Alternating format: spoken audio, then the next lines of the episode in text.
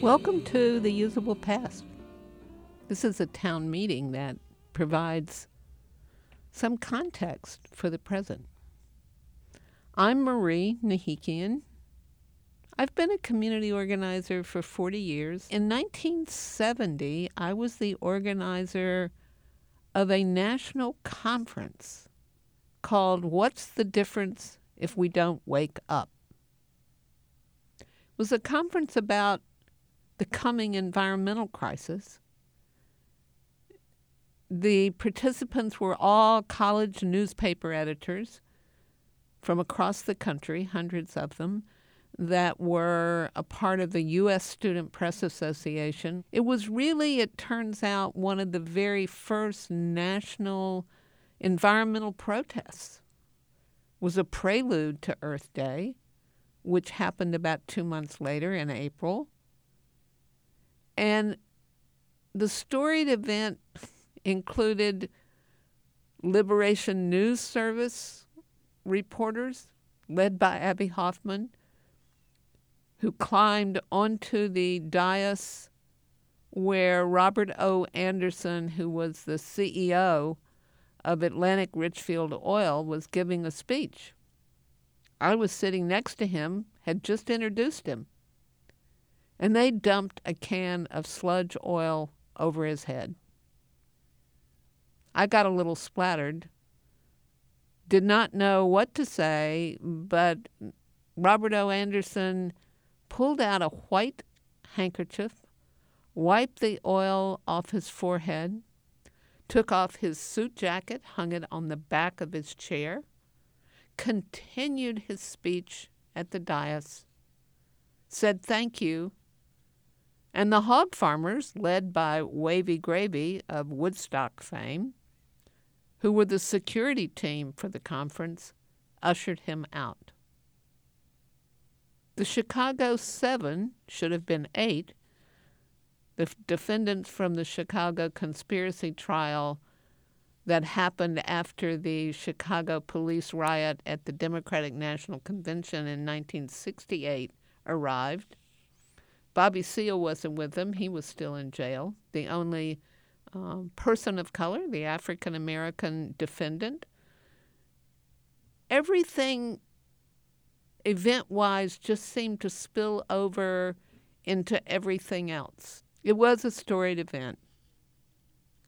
So today it's 2020, not 1970 or almost 2020. And we're facing a huge climate crisis in the midst of people who are climate deniers, regardless of what the science says. There have been marches. There have been amazing floods, uncontrollable fires, and temperature wise, the hottest five years in our history. So the question becomes what happened in 1970? What happened over the last 50 years? The usable past is hopefully, and I think will give you some context for what's happening today. Climate action win today, ho ho! Hey hey! Climate action win Floyd Norris was at that conference in 1970. Floyd is a longtime Brooklyn resident, and in 1970, he had left college, where he had been the college newspaper editor at the University of California at Irvine, dropped out of college, and went to work for the college press service. Floyd was a financial columnist for the New York Times for over 20 years, um, well known on the business page. Welcome, Floyd Norris. And two first questions. What was your New York Times column called? What was the name of it? And then tell us what you remember first about that conference in 1970. My column at the Times had various names as they went through phases. For a while, it was just called Floyd Norris, which I kind of liked. What I remember was, I remember when um, Secretary Hickel, Wally Hickel, who was then Secretary of the Interior, had previously been governor of, uh, of Alaska. Um, he spoke to this group, and that didn't. Today, that seems extraordinary. This was a group that was certain to be hostile to the Nixon administration in those days. Of course, the vast majority of them were against the war in Vietnam, um, and generally hostile to Nixon. Um, the only thing I remember from Hickel speaking is at some point somebody asked him about something the Nixon administration had done. And his response was, We didn't do that, the White House did. And the distinction to me, I thought that was a strange statement because I saw no distinction between the two. But of course, now I understand that the White House often orders departments around, and that probably is what happened in that case. Now, of course, it is inconceivable to me that the administration would send high ranking officials to talk to such a group. The Chicago uh, conspiracy defendants brought with them the yellow conspiracy and bullshit flags that had been waved at during their trial and the college newspaper editors waved a sea of these yellow flags at Secretary of the Interior Walter Hickel. This was Richard Nixon's Secretary of the Interior. And of course, it was Richard Nixon who created the EPA later in his administration. Mr. Hickel was also confronted by Hopi Indians as he was being escorted out. The elevator door started to close, and the Hopi indigenous people were standing there and looked at him. And he said, No, wait, I want to hear what they have to say. And they looked at the Secretary of the Interior, which controls the Bureau of Indian Affairs, and said, We want you to know that we're You know, dying. Those were those were very unusual days. Although I don't think we understood it at the time in many ways. But at the time, you know, there was a and students of course were trying to change the world in those days. We'd been through the civil rights movement and then the anti the anti war movement was was quite strong at the time. Um, and getting stronger the idea that that generation was going to change the world was a was a um, was one that many people hoped for and believed. Well, you know, I have to bring it full circle and come forward. It's it's almost 50 years since 1970, and we have just seen an amazing um, group of very young people, um, certainly younger than many of the college newspaper editors in 1970, demanding an end to the uh, extinction uh, crisis, to the climate crisis, and calling for climate strike. I mean, um, Greta Thunberg is what age 16. So And, and of course, and, and it's of course now being mocked uh, by our president. The reality is that it is very unlikely that you and I are going to see really bad climate change, simply because of how old we are. right, But the odds that you know someone like Greta, who is, you know, it'll, it'll be a few years before she's allowed to drink. Um, the odd, the odds that she'll see it are much much higher, and the complete lack of concern shown by much of the um, leadership of our society is, is shocking.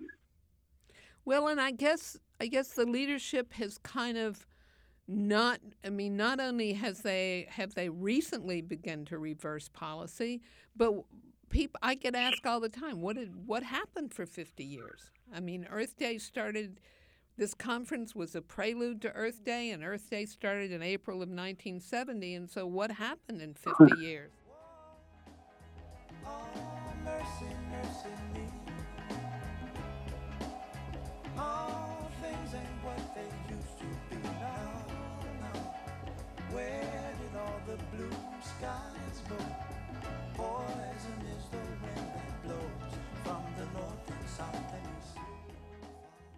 Mercy, Mercy by Marvin Gaye. 1968, one of the, I guess, earliest, one of the very first uh, musical anthems focused on the environmental crisis. So now it's close to 2020, and a new environmental organization has taken root. Beginning first in November of 2018, the Extinction Rebellion movement started with an aim and a goal of forcing the government to address climate change and biodiversity and the risk of social and ecological collapse by using nonviolent civil disobedience. Um, the first action that Extinction Rebellion took was the blocking of five bridges in London in November of 2018. And in 2019, there has been a worldwide, a global series of actions in October of 2019, including here in New York City, all of which have used some form of civil disobedience and um, arrest. As the movement has matured, um, so has the resistance from the police and the police violence involved with Extinction Rebellion.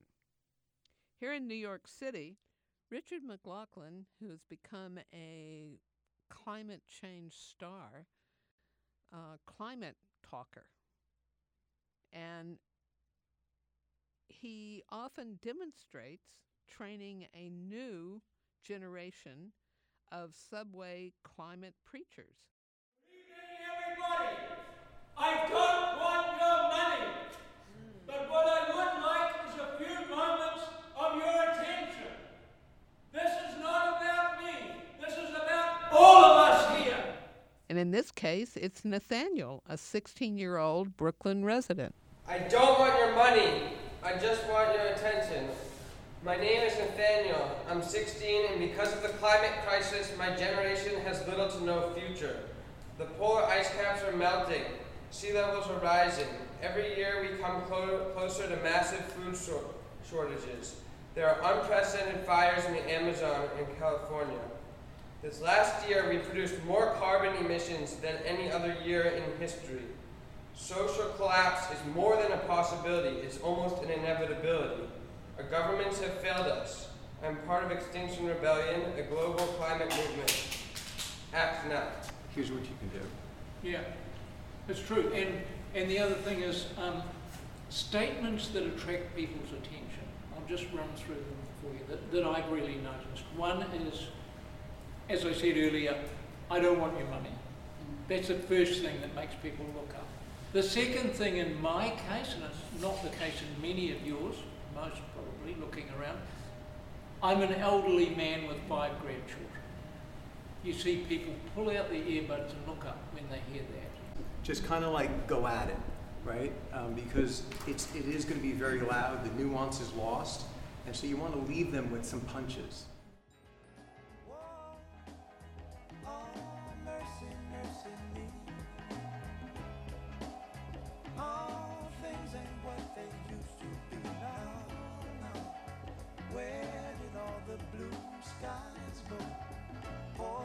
So, Laurie Garrett, welcome. And I have I have to start our conversation out by saying, okay, you live in Brooklyn, you don't own a car, you ride a bike everywhere, including I know this summer at least once or twice to Far Rockaway, and you're a journalist, you're a writer, you're a scientist, you write about science. Um, you've won a Pulitzer Prize. You wrote the earliest book about the Ebola crisis. But recently, you took the time out as a, a scientist and a writer to walk across the Brooklyn Bridge. And you tweeted that um, there are hundreds of students walking across the Brooklyn Bridge to join Manhattan students and the climate change strike. And that when you looked at the 1.5 mile span of the Brooklyn Bridge, it was filled with children.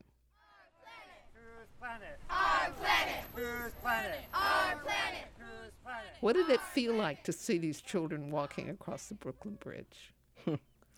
Well, part of me, I have very mixed feelings about seeing the children marching and about Greta Thunberg and her statements to the United Nations and various other places. Um, my feelings are that I feel tremendous rage and shame that my generation has dumped this crap on them. And that my baby boomer generation, all full of peace, love, and harmony, let, let us all go back to the garden. We're the cool generation. Everything turned to, into greed hogs that shamelessly, without hesitation, bought SUVs that burn at eight miles to the gallon or 10 miles to the gallon of gasoline and, and filled their homes with plastic and, you know, left these children with this extraordinary burden. We're leaving them a world that will be devastated. And I feel it's criminal. So while part of me feels joy to see the kids and their uh, their idealism and their uh, willingness to, you know, march their mile and a half or two miles, however far they went, uh, that's great. But it shouldn't be the case that they have to. And we are culpable. Absolutely. And part of what we try to do is to figure out what did we do and what obviously there was a whole lot we didn't do. Um, the comparison that I make is that, you know, the protests against the Vietnam War uh, in the early 70s and late 60s really began to die off at the point that there was no longer a draft because people no longer feared having to go to Vietnam. They no longer feared that they were going to have to go live in Canada or go to jail.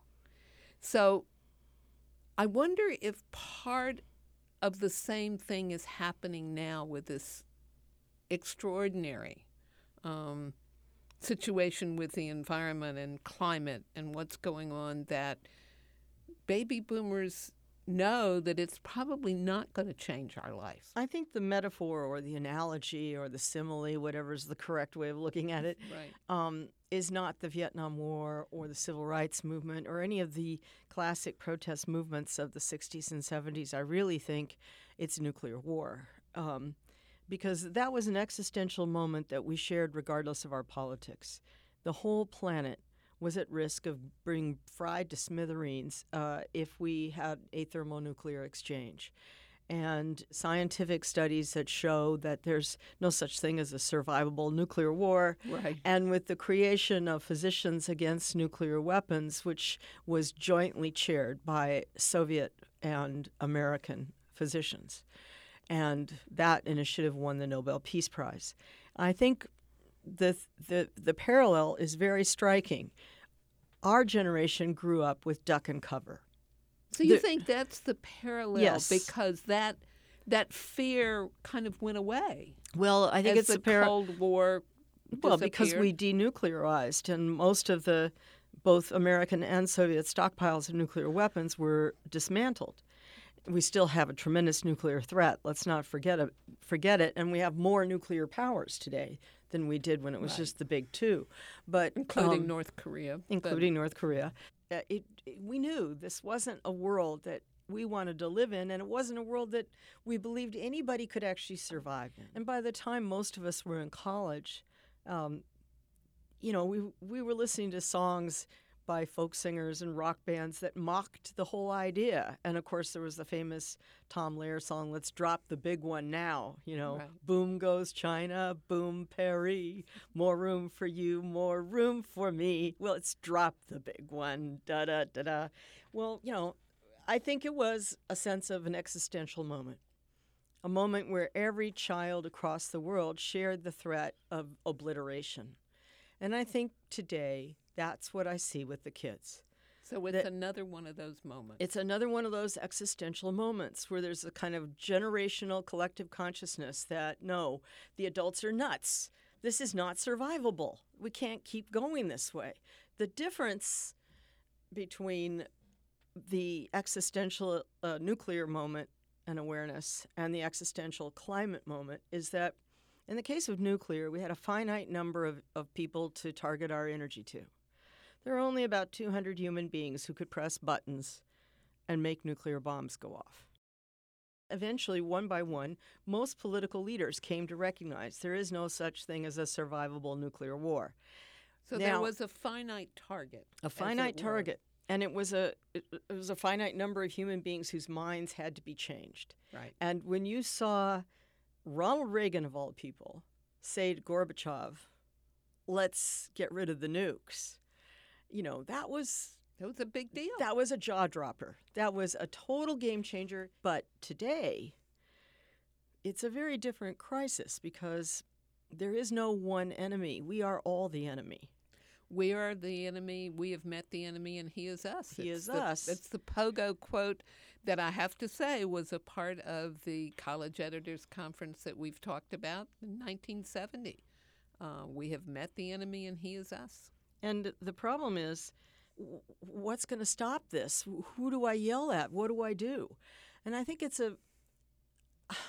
I feel like we have dumped a burden on these kids that is just um, unconscionable and massive. And I struggle every day to come up with strategic ideas of interventions that we can all be doing that will make a difference. So some of what we've seen is um, we've talked with people like um, the Extinction Rebellion, who have said the only solution at this point is uh, massive, nonviolent civil disobedience, stopping traffic on the street, lying on the Brooklyn Bridge, camping in at, at Chuck Schumer's office because Schumer wouldn't sign on to the Green New Deal.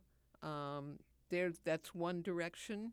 Uh, we have others that have said that you've got to target fossil fuel and the oil companies because the oil companies will continue to, um, you know, destroy the atmosphere and destroy the world with fracking and um, all that goes with the extraction of oil. So we've got people who are giving speeches and preaching on the subway, trying to do uh, conversion of people to take action. So let's face it, recycling your plastic at home is not going to be a big deal when in the face of this, right? Well, I think it's very interesting that we're at this moment where finally uh, the great mass of people around the planet are recognizing something's very, very wrong. And that what is very, very wrong is very, very dangerous. And so, um, you know, it doesn't matter whether you're a school child in Tuvalu or Tonga or you're a, uh PhD scientist at Los Alamos, you're all kind of looking around and saying, all right, that storm was not a normal storm. And that flood was not a normal flood. And this heat wave is not a normal heat wave, et cetera. So I think we're past the moment of any significant denial. So are you going to the march today? Yep. How many are going to the march today? Everybody. Yeah, I think everyone's Wow. here is gonna be at the march. And what do you hope happens? Well, I hope when people see the protesters, they they start trying. Pe- it'll encourage more people to start trying to fix the, the bad things, things like pollution and global warming. And I think it, the pro- the climate strike will encourage more people to take a stand and try to fix these things. Who's in charge of making the changes? Sea levels are rising and so are we. Sea